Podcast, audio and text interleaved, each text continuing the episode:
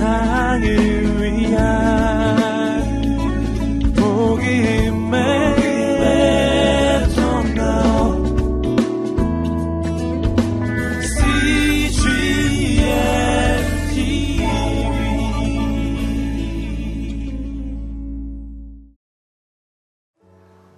네, 오늘 하나님께서 주시는 말씀 함께 보도록 하겠습니다. 요한복음 21장 1절에서 14절.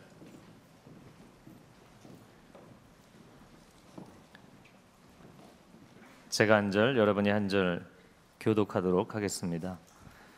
그 후 예수께서는 디비라 바다에서 제자들에게 다시 자신을 나타내셨는데 그 나타내심은 이러합니다. 시몬 베드로, 디두모라고 하는 도마, 갈릴리 가나 사람인 나다나엘, 세베대의 두 아들들 그리고 다른 두 제자가 함께 있었습니다. 시몬 베드로가 그들에게 나는 물고기를 잡으러 가겠소 하고 말하자 그들이 우리도 같이 가겠소 하고 말했습니다. 그들은 나가서 배를 탔습니다. 그러나 그날 밤 그들은 물고기를 한 마리도 잡지 못했습니다. 날이 밝아올 무렵 예수께서 바닷가에 서 계셨으나 제자들은 그분이 예수이신 줄 알아보지 못했습니다. 예수께서 제자들에게 얘들아 물고기를 좀 잡았느냐 하고 물으시자 그들은 한 마리도 잡지 못했소라고 대답했습니다. 예수께서 제자들에게 말씀하셨습니다. 그물을 배 오른편에 던져보라. 그러면 물고기가 잡힐 것이다. 제자들이 그물을 배 오른편에 던지자 물고기가 너무 많이 걸려 그물을 배 안으로 들어올릴 수가 없었습니다.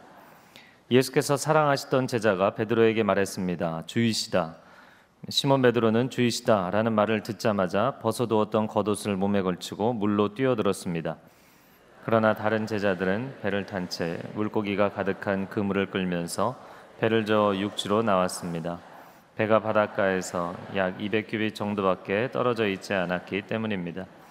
제자들이 육지에 도착해서 보니 숯불을 피워 놓았는데 숯불 위에는 생선이 놓여 있었고 빵도 있었습니다. 예수께서 제자들에게 말씀하셨습니다. 너희가 방금 잡은 생선을 좀 가져오라. 시몬 베드로가 배에 올라 그물을 육지로 끌어내렸습니다. 그물 안에는 큰 물고기가 153마리나 들어 있었습니다. 물고기가 이렇게 많았는데도 그물은 찢어지지 않았습니다. 예수께서 제자들에게 말씀하셨습니다. 다들 그분이 주이신 줄 알고 있었기 때문에 제자들 중 감히 그분께 누구십니까? 라고 묻는 사람이 없었습니다. 예수께서 오셔서 빵을 가져다가 제자들에게 나눠 주셨고 이와 같이 생선도 주셨습니다. 예수께서 죽은 사람들 가운데서 살아나신 뒤 제자들에게 나타나신 것은 이것이 세 번째였습니다. 아멘. 오늘 이재훈 목사님께서 실패의 늪에서 벗어나게 하시는 은혜라는 제목으로 말씀 증거해 주시겠습니다. 할렐루야. 2013년 마지막 날입니다. 돌아온 날들을 돌이켜 보면서 우리의 마음속에 아쉬움과 또한 우리의 마음에 부담으로 남은 것은 한 해 동안에 있었던 실패일 것입니다. 우리가 새로운 한 해를 맞이하기 위해서는 오늘 하루 지난 2013년에 있었던 우리의 마음 속에 남아 있는 우리의 발목을 잡고 있는 또 우리의 기억 속에 남아 있는 실패에 대한 기억 그것을 하나님의 은혜 가운데 다 온전하게 치유하고 회복하고 또 털어버리고 새로운 미래를 향하여 나아가는 귀한 하루가 될 수 있게 되기를 축원합니다. 우리의 과거로부터 자유롭지 않으면 우리에게는 새로운 미래가 있을 수 없습니다. 또 우리의 과거는 무엇이겠습니까? 우리의 기억 속에 남아 있는 것입니다. 어떤 기록이나 또 주변의 상황도 우리의 과거가 될 수 있겠지만 가장 무서운 과거는 바로 우리의 머릿속에, 우리의 마음속에 남아 있는 기억들입니다. 이 과거에 대한 기억을 새롭게 변화시키지 못하면 우리는 여전히 과거에 묶여 사는 인생이 될 수밖에 없는 것입니다. 놀랍게도 하나님의 은혜는 우리를 과거로부터 새롭게 하고 또 새로운 미래를 우리에게 열어주시는 하나님의 은혜인 줄로 믿습니다. 종교개혁자 칼빈, 존 칼빈을 신학을 따르는 칼빈주의자들은 다섯 가지의 교리적인 뼈대로 어, 신앙을 지켜옵니다. 일부분 여기에 동의하지 않는 분들도 있기 때문에 이, 이 교리적 체계를 절대적이라고 얘기할 수는 없지만 에, 그래도 오랜 동안 청교도들과 또 장로교 신학의 뼈대를 이루었던 신학이죠. 어, 이 칼빈주의 5대 교리를 영어 이니셜로 따서 튤립이라는 예, 튤립이라는 꽃의 이름으로 그렇게 쉽게 기억을 합니다.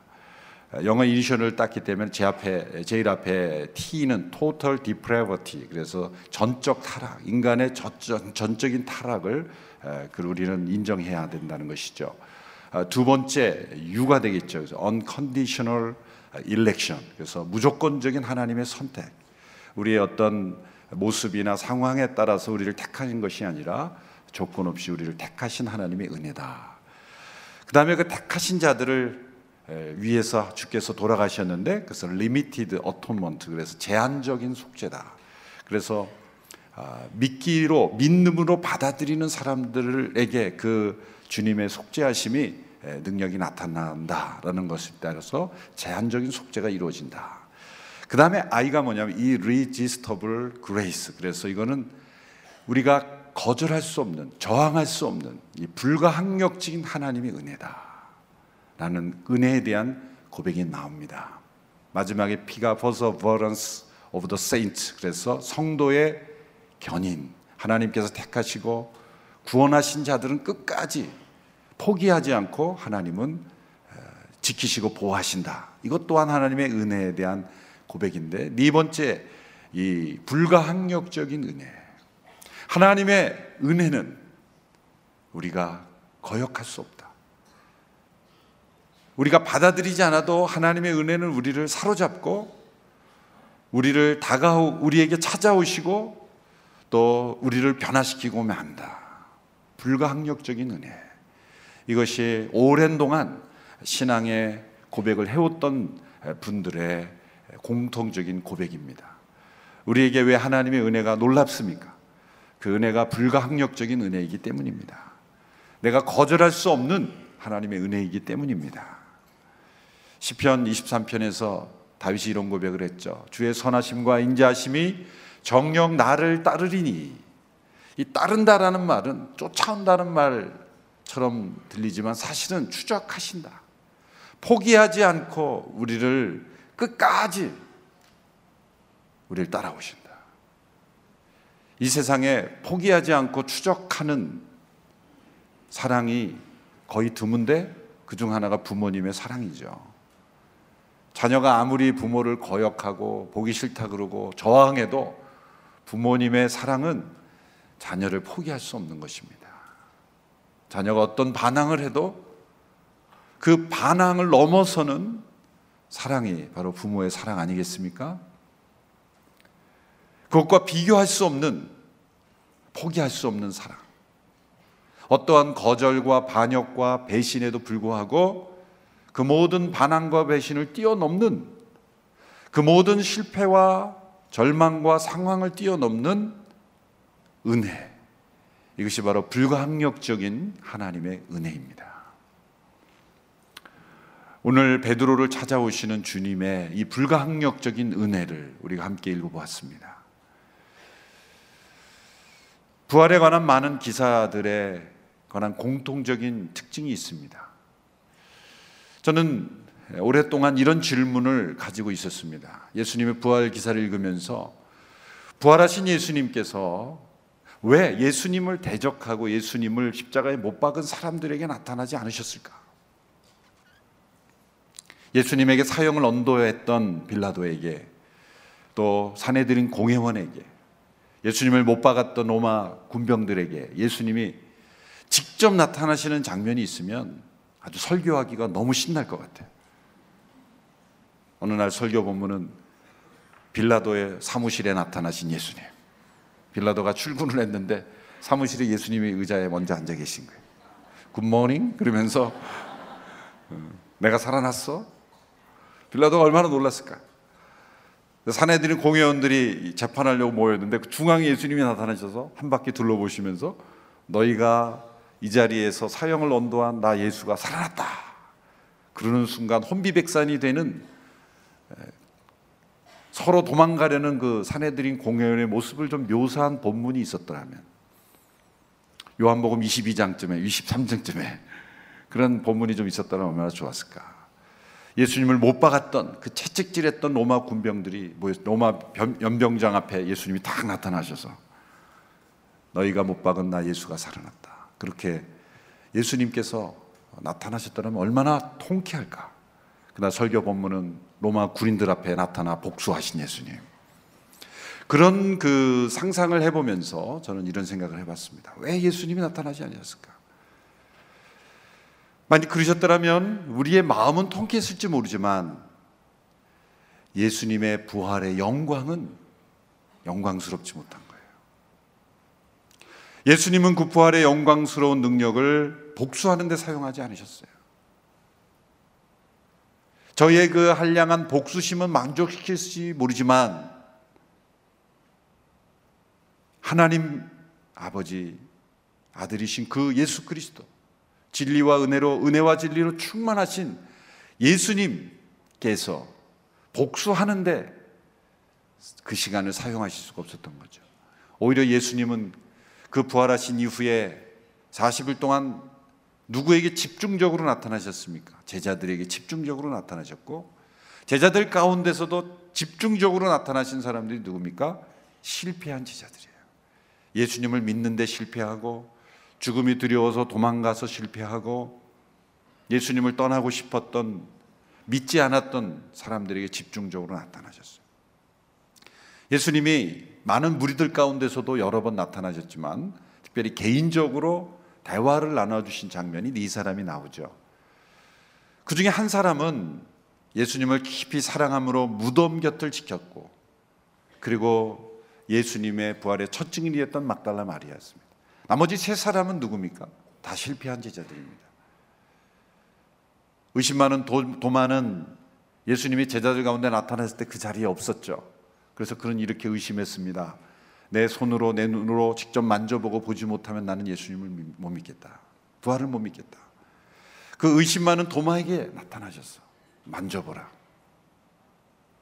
참 희한한 것은 예수님께서 부활하셨잖아요. 전적으로 부활하셨잖아요. 온전한 몸으로 부활하 제자들이 때로 알아보기 어려울 정도로 변화되셨잖아요. 그런데 십자가의 흔적이 남아 있다는 것이 이상해요. 그렇죠. 변화되셨으면 그 상처가 다 치유되셔야 되는데 예수님은 그것만 남겨두시고 부활하신 거예요. 왜 그랬을까요? 이 의심 많은 도마에게 확신을 주시기 위해서 그 예수님이 바로 십자가에 못 박힌 예수님이라는 걸 못 믿어 하는 도마 같은 사람이 있을 걸 아시고 그 흔적은 남겨두셨어요. 그 도마가 만져봤던 예수님의 흔적은 아마 천상에 계신 예수님의 몸에도 남아 있을지 않을지 모르겠지만 아마 천국에 갈 때까지 의심만한 사람들을 위해서 남겨두셨지 않았을까 그런 생각을 해보기도 합니다. 또 한 명은 예수님의 친형제인 야고보죠. 함께 자라났던 형제 야고보가 예수님 미쳤다고. 내가 예수님하고 같이 어린 시절에 같이 철없이 놀던 시절이 있었던 것 같은데 메시아라 그러니까 우리 형 미쳤다. 우리 형제 미쳤다라고 얘기했던 야고보에게 직접 나타나셨어요. 또 한 사람이 베드로입니다. 베드로는 그가 수제자였기 때문에 나타난 것 같지만 사실은 그가 제자들이 보여준 실패 가운데 가장 큰 실패를 했던 제자이기 때문입니다. 그는 예수님께서 주신 경고를 무시했습니다. 내가 닭 울기 전에 내가 나를 세 번 부인하리라. 분명히 예수님은 베드로의 실패를 미리 예언하셨어요. 그렇게 예수님께서 미리 실패를 예언하셨더라면 베드로가 자신을 조심했어야 되죠. 자신을 돌이켜 봐야 되죠. 나는 언제든지 실패할 수 있구나 라는 생각이 있어야 되는데 베드로 오히려 과신했죠. 예수님 앞에. 예수님. 다른 모든 사람들은 다 주를 버릴지라도 나만큼은 예수님을 버리지 않습니다. 거기에다 또 비교까지 해요. 이 사람들은 버릴지라도 죄송합니다. 이쪽을 가리켜서 기분 나쁠 줄 모르고 이쪽도 한번 가리켜. 이 사람들을 예수님을 버릴지라도 나는 주님을 버리지 않습니다. 자기 스스로 버리지 않겠습니다만 해도 좋을 텐데 항상 베드로는 이 비교 의식이 강한 사람이라서 이 사람들은 버릴지 몰라도 저는 주님을 버리지 않습니다. 항상 이렇게 자기를 과신하는 것이 베드로의 실패의 문제였어요. 지나온 그 베드로의 삶을 예수님과 함께 했던 삶을 돌이켜 보면 공통적인 특징이 언제나 베드로는 같은 면에서 실패한다는 거예요. 여러분 우리의 실패를 되돌아보면 다양한 실패는 별로 없어요. 사실 내가 실패했던 영역에서 또 실패하는 거예요. 여러분 골짜기가 왜 생깁니까? 물이 한 번 내려갔는데 또 내려가고 또 내려가니까 깊은 골짜기가 생긴 거죠. 우리의 인생 속에 있는 죄의 깊은 골짜기가 왜 생깁니까? 한 번 실패했던 죄에 또 실패하고 또 실패하고 또 실패하니까 깊이 파인 거예요. 이제는 물이 다른 곳으로 내려갈 수 없을 만큼 죄의 깊은 골짜기가 우리의 삶에 파여 있는 거예요. 베드로에게 있어서 이 실패는 뭡니까? 언제나 자기를 과신하는 거예요. 자기를 과신하는 거예요.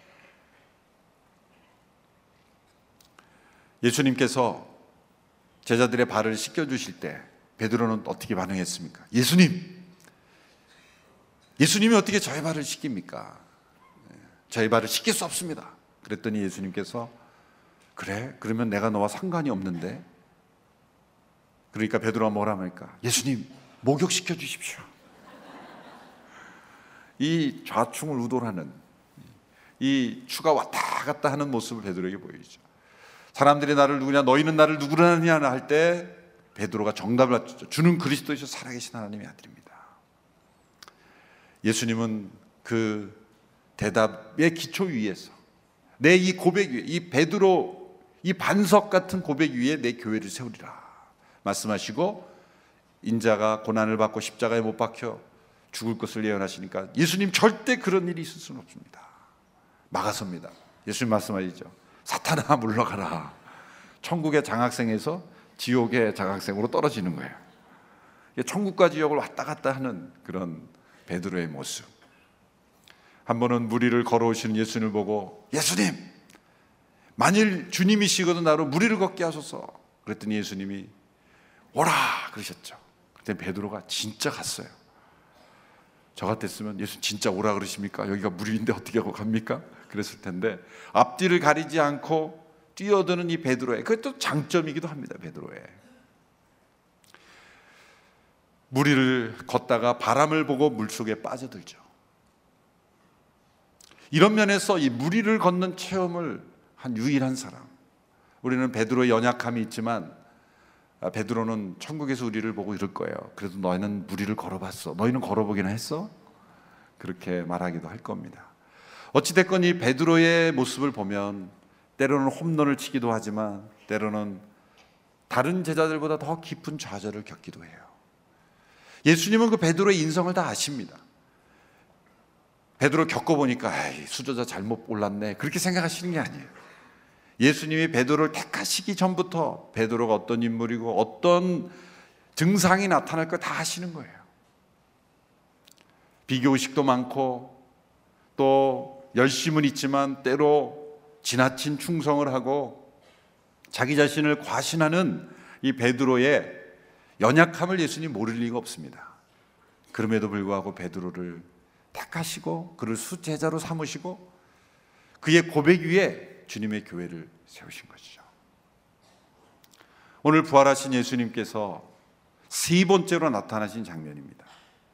이 세 번째로 나타나셨다는 14절에 기록이 있는 것은 뭡니까? 이미 두 차례 제자들에게 나타나신 거예요. 첫 번째는 막달라 마리아에게 무덤에 왔던 여인들 에게 제일 먼저 나타나셨죠.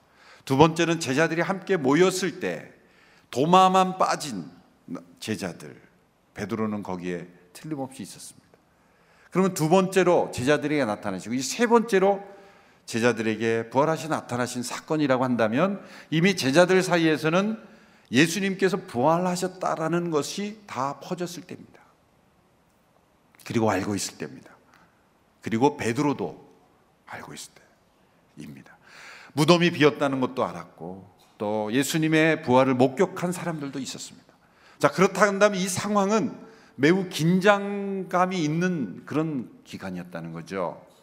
하루하루 부활하신 예수님이 어디서 나타나실까? 무덤이 비었고 그 나타나신 예수님은 진짜 예수님일까? 마음속에 의심도 일어나고 여러 가지 참 복잡한 그런 마음이 일어나는 그러한 기간이었습니다. 바로 그때 이제 베드로가 21장 1절 이하에 보면 물고기 잡으러 갑니다. 나는 물고기 잡으러 가노라. 그러니까 여러 제자들이 따라났다 그랬죠. 도마 또 나다나엘 여러 제자들이 함께 그 베드로를 따라서 물고기 잡으러 갔습니다. 자, 베드로가 왜 물고기를 잡으러 갔을까? 그가 단지 배가 고파서 또 생계를 유지하기 위해서 물고기 잡으러 간 것일 수도 있죠. 그렇지만 배가 고파서 배가 고파서 그 허기를 채우기 위해서 물고기 잡으러 간 사건만을 위해서는 성경에 기록할 여유가 없어요, 성경은. 제자들의 배고픔을 해결하기 위해서 식당에 간 것까지 물고기 잡으러 간 것까지 성경이 기록한다면 성경은 어마어마한 기록이 되겠죠. 밥을 먹으러 갔지만 그것이 중요한 어떠한 사건이 되는 의미가 있는 것들만 기록한 거예요. 어느 크리스찬 심리학자는 이 물고기 잡으러 가노라라고 하는 이 베드로의 고백을 해석하면서 베드로는 과거의 실패를 물고기를 잡으러 감으로써 억누르려고 했다는 거예요. 더 정확하게 설명하면 그는 예수님을 따르고 예수님의 증인이 되는 삶을 포기하고 과거의 어부의 삶으로 되돌아가려고 했다는 거예요. 거기에 제자들과 함께 동참했죠. 베드로는 실패해도 여전히 리더십이 있어요. 은사가 있어요. 여전히 은사가 살아 있어요. 제자들이 함께 따라서 물고기 잡으러 간 것입니다. 베드로는 예수님이 부활하셨지만 부활하신 예수님 앞에 당당하게 설 수가 없었어요. 아, 예수님이 부활했다. 예수님이 부활하셨구나. 그것이 기쁨의 소식이 되지 못했어요. 두렵고 놀람의 소식이 됐지만 그는 오히려 부활하신 예수님을 한편으로는 피하고 싶었어요. 왜 그랬을까요? 자신의 과거의 실패 때문입니다. 예수님이 십자가로 끌려가실 때 그는 멀찍이 예수님을 따랐고 뿐만 아니라 대제사장 집의 뜰에서 숯불을 쬐고 있다가 한 여종이 당신 예수와 함께 있던 자 아니요 그랬을 때 예수님을 부인했죠. 세 번씩이나 예수님을 부인했습니다. 예수님이 예고했지만 그 예고했던 실패를 한 것입니다. 예수님께 너무나 죄송한 마음도 있었을 겁니다. 자시 자신에 대한 자괴감에 빠졌을 겁니다. 자기 자신에 대한 절망에 빠졌을 겁니다. 그리고 예수님을 따르는 제자로서의 삶에 나에게 합당하지 않다라고 여겼을 것입니다. 이것이 베드로를 지금 붙잡고 있는 과거의 실패입니다. 예수님은 이 베드로를 회복시키기 위해서 부활하신 예수님께서 베드로를 찾아오신 거예요. 예수님의 부활하신 이후에 그 스케줄의 가장 중요한 계획은 바로 실패한 제자들을 일일이 찾아다니시면서 그들의 손을 잡아주시고 그들을 회복시키셔서 부활의 증인으로 변화시키는 것. 이것이 예수님의 중요한 계획이었던 것입니다. 예수님은 이미 베드로를 회복시키기 위해서 두 차례 조치를 했습니다. 첫 번째는 언제냐면 베드로가 부인한 직후에 이 닭이 우는 곳 직전에 예수님이 돌이켜 베드로를 쳐다보셨다. 그런 기록이 누가복음 22장에 나옵니다. 베드로가 부인했어요. 닭이 오기 전에 예수님을 베드로가 봤을 때 갑자기 예수님이 앞을 향해 가시다가 뒤를 돌아보시고 눈길이 마주쳤어요. 여러분 그 예수님의 눈길이 어떤 눈길이었을까요? 무섭게 노려보는 눈길이었을까요? 너 그럴 줄 알았어 내가. 내가 얘기했잖아. 그러면서 사납게 째려보시는 그런 눈빛이었을까요? 찬송가 가사에도 나오는 것처럼 우리 주님께서 베드로를 쳐다보시던 그 눈빛은 동정의 눈빛이었어요. 사랑과 긍휼의 눈빛이었어요. 자비와 용서의 눈빛이었어요. 그 눈빛을 베드로는 잊을 수가 없는 거죠. 그리고 닭이 울었고 베드로는 통곡하며 울었어요. 왜 통곡하며 울었을까요? 어쩌면 닭 울음소리만 났더라면 어 예수님 말씀하시는 내내 놀라기만 했을 거예요. 베드로를 울렸던 것은 닭 울음소리가 아니라 예수님의 눈빛이었던 거예요. 눈빛으로부터 먼저 찾아가신 거예요. 그 다음에 베드로를 예수님이 의식한 흔적이 나오는데 요한복음 20장, 21장 한 장 이전에 보면 이 막달라 마리아가 예수님을 처음 만났을 때 막달라 마리아가 예수님 이렇게 말합니다. 가서 제자들에게 내가 부활했다고 증거해라 라고 말씀하시는데 뭐라고 말씀하냐면 제자들과 베드로에게 베드로는 이름을 거명하세요. 그냥 제자들이라 그러면 되지 굳이 베드로라고 얘기할 필요가 있을까요? 그건 무슨 말씀이에요? 제자들을 만나거든 얘기하는데 혹시 그 자리에 베드로가 이 베드로가 없으면 베드로는 꼭 찾아가서 얘기해라. 내가 부활했다고 찾아가서 얘기해라. 예수님은 베드로 이때부터 추적하고 계셨던 거예요. 그래서 마리아는 특별히 베드로에게 가서 얘기했던 예수님 부활하셨다. 그러고 나서 세 번째 예수님 직접 나타나신 거예요. 예수님이 나타나셨을 때 베드로는 다른 제자들과 함께 물고기를 잡고 있었어요. 그런데 그날 밤 이상하게도 한 마리도 잡지 못했어요. 계속해서 빈 구물이 올라왔죠. 다른 제자들은 뭐 그럴 수 있겠지라고 생각했을지 모르지만 베드로는 그렇게 쉽게 생각할 수가 없었어요. 왜 그랬을까요? 이 빈 구물과 관련된 베드로가 경험이 있죠. 누가복음 5장에 나오는 사건입니다. 베드로가 어떻게 예수님을 따르게 되었습니까?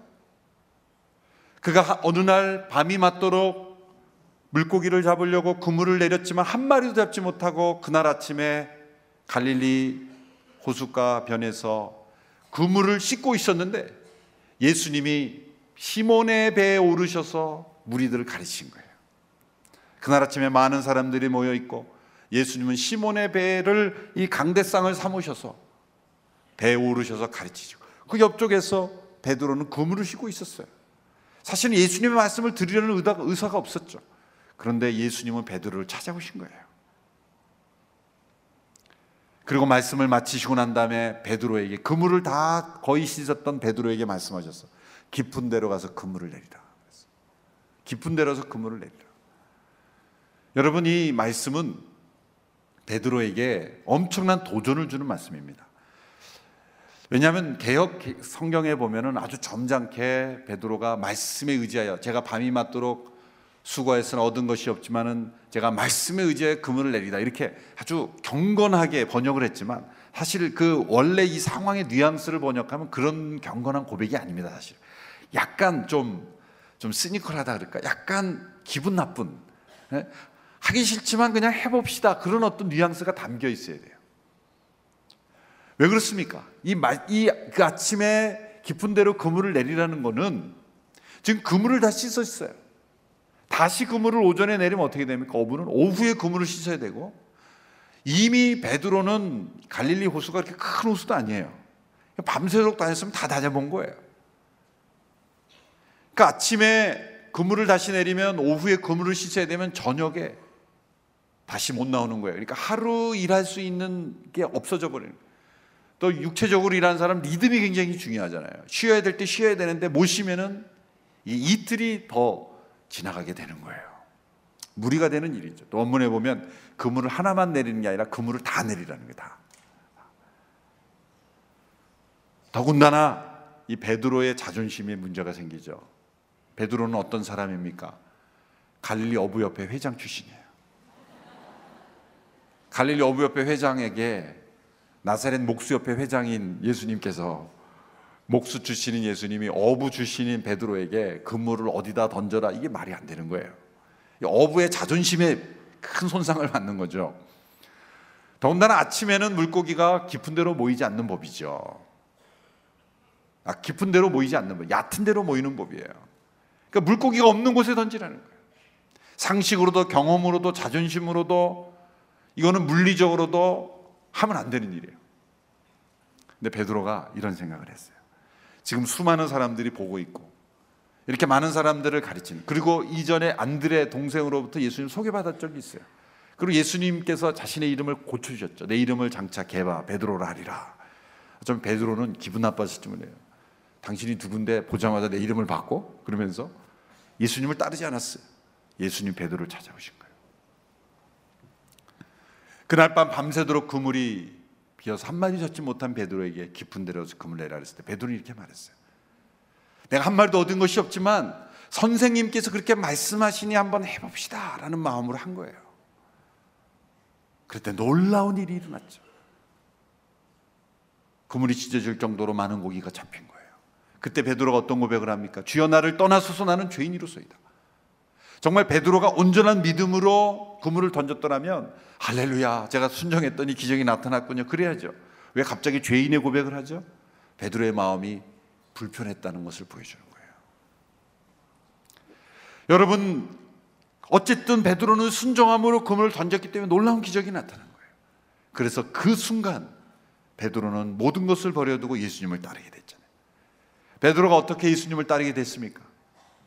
그의 실패를 통해 예수님을 따르게 된 거예요. 왜 그날 밤 베드로가 한 마리도 잡지 못했을까요?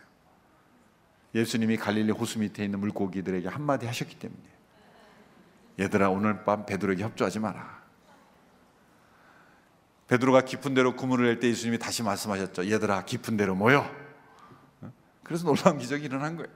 모든 만물을 주관하시는 주님의 능력으로 베드로를 변화시키기 위해 세팅을 만드신 거예요. 그런데 이제 21장에 나오는 이 사건에서 또다시 그물이 비고 있어요. 베드로는 뭔가 이상하다고 여겼을 거예요. 그리고 자신이 어떻게 예수님을 따르게 됐는가? 베드로가 성공했을 때 예수님을 따르게 된 것이 아닙니다.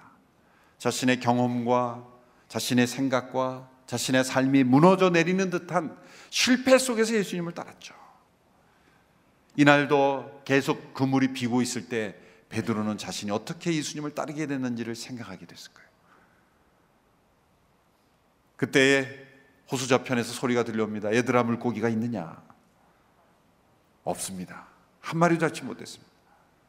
그때 예수님 말씀하십니다. 배 오른편에 그물을 던지라. 오른편에 그물을 던지라. 그러면 지금까지 이 베드로가 왼편에만 그물을 던졌기 때문에 고기를 못 잡은 걸까요? 아니죠. 오른편에도 다 던졌죠. 왼편에 던졌죠. 근데 예수님이 이렇게 말씀하시기 때문이에요. 물고기들을 향해 오른편으로 모여라. 말씀하셨기 때문이에요. 이 빈금을 이것은 베드로가 자신의 과거의 실패를 추억하게 만드는 예수님의 세팅이었던 거예요. 여러분 우리가 주님을 따를 때 우리 자신을 과신함으로 우리가 어떻게 주님을 만나게 됐는지를 잊어버릴 때가 얼마나 많습니까? 내가 잘나서 예수님 믿는 줄 알아요. 내가 똑똑해서 예수님을 선택한 줄 압니다. 내가 다른 사람보다 더 분별력이 있었기 때문에 신앙을 가지게 된 줄 알아요. 그래서 우리는 또 실패하는 겁니다. 우리가 어떻게 예수님을 따르게 되었습니까? 나 자신에 대해 절망할 때, 인간의 전적인 타락을 깨달을 때, 내 힘과 경험으로는 살아갈 수 없다는 것을 절실히 깨닫고 내 실패 가운데 주님 앞에 왔을 때 우리가 예수님을 만났지 않습니까? 혹 이 자리에서 이 자리에 계신 성도들 또 함께 이 메시지를 듣는 모든 성도들 가운데 혹시 내가 나는 성공했을 때 예수님을 만나게 됐다 그런 분 계십니까? 아니면 대개 실패와 고난 속에서 절망 속에서 내 힘으로 되지 않는 상황에 부딪혔을 때 예기치 않았던 실패 속에서 우리는 주님을 만나게 되었습니다. 하나님이 우리를 실패하게 하시는 이유가 뭡니까? 우리를 마음을 가난하게 하심으로 우리가 주님을 의지할 수밖에 없는 인생이라는 것을 깨닫게 하시기 위한 것입니다.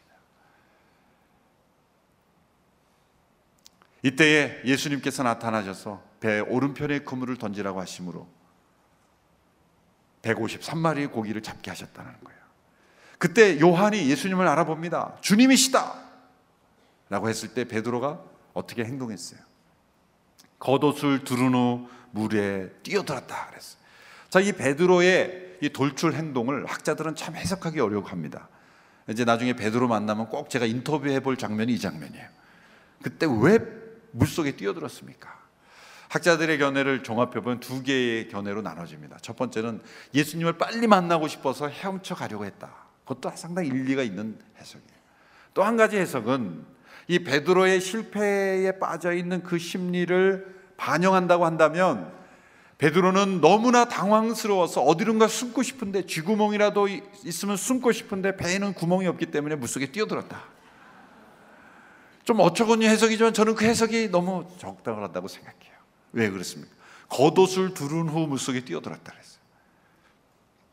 물론 어떤 학자들은 물 속에 뛰어들기 위해서 이 겉옷을 몸에 이렇게 동요 매고 뛰어들다 그러는데 여러분 물 속에 뛰어들어서 빨리 예수님을 만나서 헤엄치고 싶으면 어떻게 해야 돼? 있던 옷도 벗어야 되잖아요.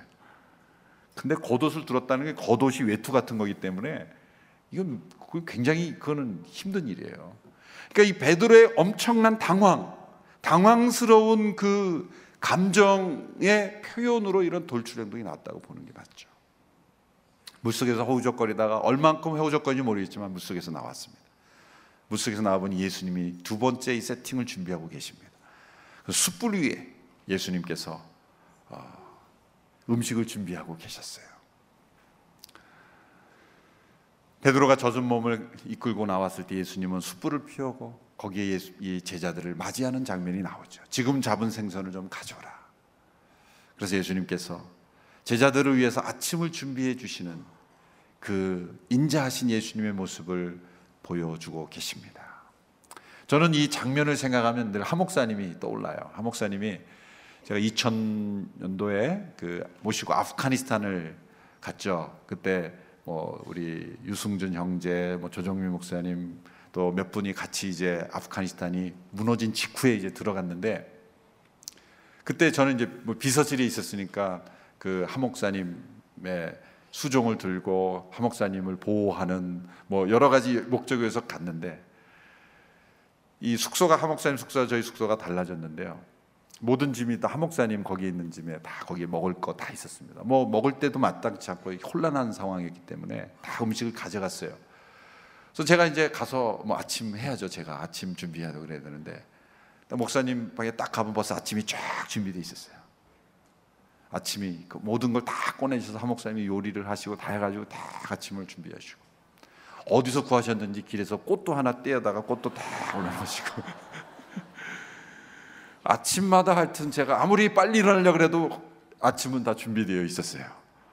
아 그래가지고 참 제가 송구스럽게도 아프가니스탄 내내 한 목사님 만들어준 아침 먹고 이렇게 지냈던 여러분이 저를 쫄여보시는 째려보시는 어떻게 그럴 수가 있나 그렇게 쳐다보시는 분이 있는신데 하여튼 이 아침을 준비해 주시는 은혜 아, 그 은혜를 참 잊을 수가 없습니다. 예수님께서 제자들을 위해서 아침을 준비해 오셨어요. 누구를 위해서? 실패한 베드로를 찾아오시면서.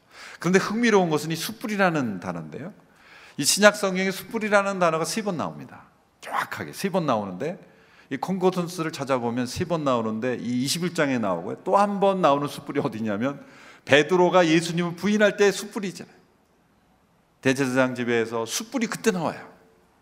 그리고 또한 번 나오는 게 로마서에 나오는데 어떤 날이냐면 잠언의 말씀을 인용하면서 너희가 원수가 굶주리고 목마르면 먹이우고 마시우라. 그러면 너희 원수의 머리 위에 숯불을 올려놓는 것과 같을 것이다. 그때 숯불이 나와요. 원수를 사랑하고 대접함으로써 복수가 나는 거예요. 사랑으로 복수가 나는 거예요. 근데 공교롭게도 그 세 번의 숯불에 이게 다 연결이 돼요. 예수님께서 이 숯불을 준비할 때 베드로가 숯불을 봤을 때 그는 깜짝 놀랐을 거예요. 왜요? 그런 숯불을 쬐려고 예수님은 끌려가시는데 자기 몸을 보호하려고 숯불 쬐려고 있다가 그 여종을 만나서 부인했잖아요. 아마도 베드로는 그때 이후로 숯불 알러지가 생겼어 숯불 갈비집에 못 갔을 거예요. 두 가지 영역에 알러지가 생겼을 거예요. 하나는 어, 닭. 닭 울음소리만 나도 막 온몸에 경기가 일어나고 통닭집 못 먹었을 거예요. 통닭 못 먹었을 거예요. 아마. 닭 울음소리 때문에. 예수님이 부인했던 그 그렇죠. 또 하나가 숯불. 숯불이라는 단어만 나와도 그는 놀랬을 거예요. 그 숯불을 예수님이 딱 피워놓으신 거예요. 뭐 지나친 해석은 무리가 있겠습니다만 그 상황 자체가 베드로에게는 많은 생각을 하는 자신의 실패 현장으로 마치 가는 듯한 이 숯불을 쬐면서 내가 예수님을 부인했는데 자신에게는 배신의 숯불이었지만 예수님은 지금 사랑의 숯불로 펴놓으신 거예요. 그 숯불 앞에서 나는 예수님을 배반했지만 예수님은 그 숯불로 나를 사랑해 주시는구나. 예수님 그 숯불 피워놓고 숯불을 꺼내가지고 그냥 내가 너를 그냥 이 불로 사람들은 그랬을 거예요. 숯불을 던지면서 뜨거운 맛 좀 봐라. 이놈아 그러면서 막 복수를 그 어? 복수심을 불태웠을 건데 예수님은 그 숯불로 사랑으로 밥을 해서 지금 잡은 생선을 좀 가져오라. 그럼 어떻게 된 거예요? 로마서에 나오는 잠언의 말씀을 인용한 말씀을 예수님이 이루신 거예요. 숯불을 가지고 어떻게 하라? 너희 원수 위에 머리에 숯불을 올려놔라. 숯불을 가지고 원수를 대접하면 원수의 머리 위에 숯불을 올려놓은 것과 같을 것이다. 아마 베드로의 그 머리가 다 타버렸을 거예요. 예수님께서 그 숯불을 머리에 올려놓기 때문이에요. 이 두 번째 상황이에요. 세 번째 예수님이 이렇게 말씀하시죠. 세 번째 예수님은 세 차례 질문합니다. 요한의 아들 시몬아, 내가 나를 사랑하. 예수님께서 왜 베드로야 그렇게 부르지 않으셨을까요? 이것 또한 책망입니다. 숨겨진 책망이에요. 너의 행동은 반석과 같은 행동이 아니었다. 너는 요한의 아들 시몬의 과거 베드로의 이름에 합당하지 않는 행동을 했다. 요한의 아들 시몬아, 내가 나를 사랑하느냐? 내가 나를 사랑하느냐? 그리고 세 번째는 베드로가 했던 말을 인용해서 이렇게 말씀해 이 사람들보다 나를 더 사랑하느냐? 그건 베드로가 했던 말이에요. 베드로가 비교해서 말했죠. 이 모든 사람들은 다 주님을 버릴지라도 나는 주님을 버리지 않습니다. 그 비교로 말씀하셨기 때문에 예수님이 너가 말한 그대로 이 사람들보다 나를 더 사랑하느냐? 베드로는 근심할 수밖에 없어요. 그런데 예수님께서 이 사랑의 질문을 통해 세 번의 질문을 통해 세 번의 베드로의 부인의 실패를 씻어주는 것 같아요. 왜 세 번 질문하셨을까요? 그거는 당연하게 베드로가 세 번 그 입술로 예수님 부인했기 때문이에요. 세 번 부인한 베드로의 고백을 실패를 세 번의 사랑의 고백으로 씻어주시는 그 예수님의 사랑. 그래 내가 사랑하냐? 그렇다면 내 양을 먹이고 내 양을 치라. 사명을 주심으로 베드로에게 다시 시작할 수 있는 은혜를 베푸시는 예수님의 모습을 우리는 살펴보는 것입니다. 베드로의 실패에도 불구하고 그를 포기하지 않고 그를 추적하시고 그에게 찾아오셔서 베드로가 거절할 수 없는 이 불가항력적인 은혜를 주신 예수님이십니다. 그렇다면 저와 여러분의 어떠한 실패라 할지라도 주님을 부인했던 베드로를 포기하지 않으셨다면 저와 여러분의 어떠한 실패에도 주님은 우리를 포기하지 아니하시고 우리에게 다시 시작할 수 있는 은혜를 주시는 분일 줄로 믿습니다. 한 해를 마감하면서 우리에게 새로운 한 해를 주셨다는 것이 얼마나 큰 은혜입니까? 그렇다면 이 우리를 새롭게 하신 은혜를 덧입고 우리가 새로운 한 해를 시작해야 될 줄로 믿습니다. 이 불가항력적인 은혜, 우리가 거절할 수 없는 은혜, 우리가 주님을 떠나도 우리를 떠나지 않으시는 은혜, 우리가 주님을 배신했지만 주님은 우리를 사랑으로 우리를 대하시는 그 은혜 앞에 우리가 놓여 있습니다. 그러므로 주의 은혜 아래 있는 것은 어쩌면 힘든 거예요. 왜? 우리가 주님을 배반해도 주님 우리를 배반하지 않기 때문에 우리를 포기하지 않기 때문입니다. 우리를 버리지 아니하시고 실패한 제자들을 찾아오시듯 그리고 그들을 회복시키셔서 부활의 증인으로 삼으셨던 주님께서 우리 어떤 실패에도 불구하고 우리를 포기하지 않으신 줄로 믿습니다. 이 주님의 은혜는 거절할 수 없는 은혜, 피할 수 없는 은혜, 불가항력적인 은혜입니다. 실패의 늪에서 베드로를 건져서 그를 부활의 증인 삼으신 주님께서 지난 한 해 동안의 모든 어떠한 실패 가운데 있다 할지라도 그 실패의 늪에서 이 아침에 우리를 건져주시고 다시 시작할 수 있는 하나님의 은혜를 우리에게 허락하실 줄로 믿습니다. 기도하겠습니다. 우리에게 새로운 시작을 허락하신 은혜를 감사합니다. 때로 우리는 나에게는 새로운 시작이 없을 것이라고 생각하며 실패의 늪에 빠져 절망하고 있지만 주님은 우리에게 너가 나를 따랐을 때 이미 너는 실패한 자였고 실패할 수밖에 없는 자들이며 내가 어떤 실패를 할지라도 나는 너를 포기하지 않겠다는 은혜로 우리에게 다가와 주심을 감사합니다.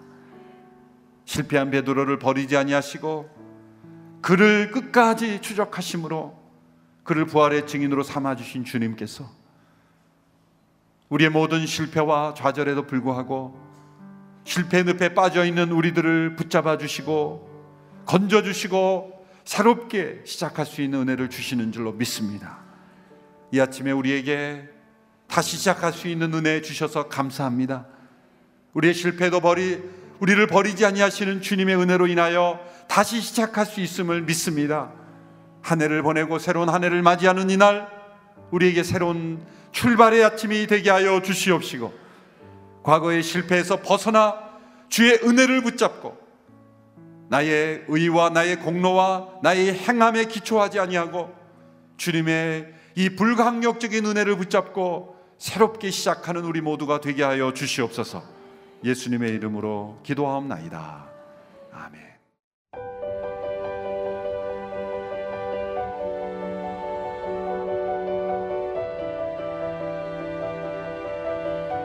세상에는 수많은 교회들이 있지만 더 깊이 있는 말씀 강해를 찾기 위해 크기로만 교회를 선정하지 않습니다.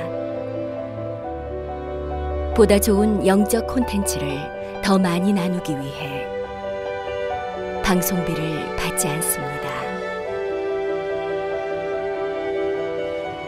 1년 365일 복음만 전하고 싶어서 우리는 광고를 하지 않습니다. 온누리의 복음을 땅끝까지 CGN TV와 함께 땅끝 선교사가 되주세요.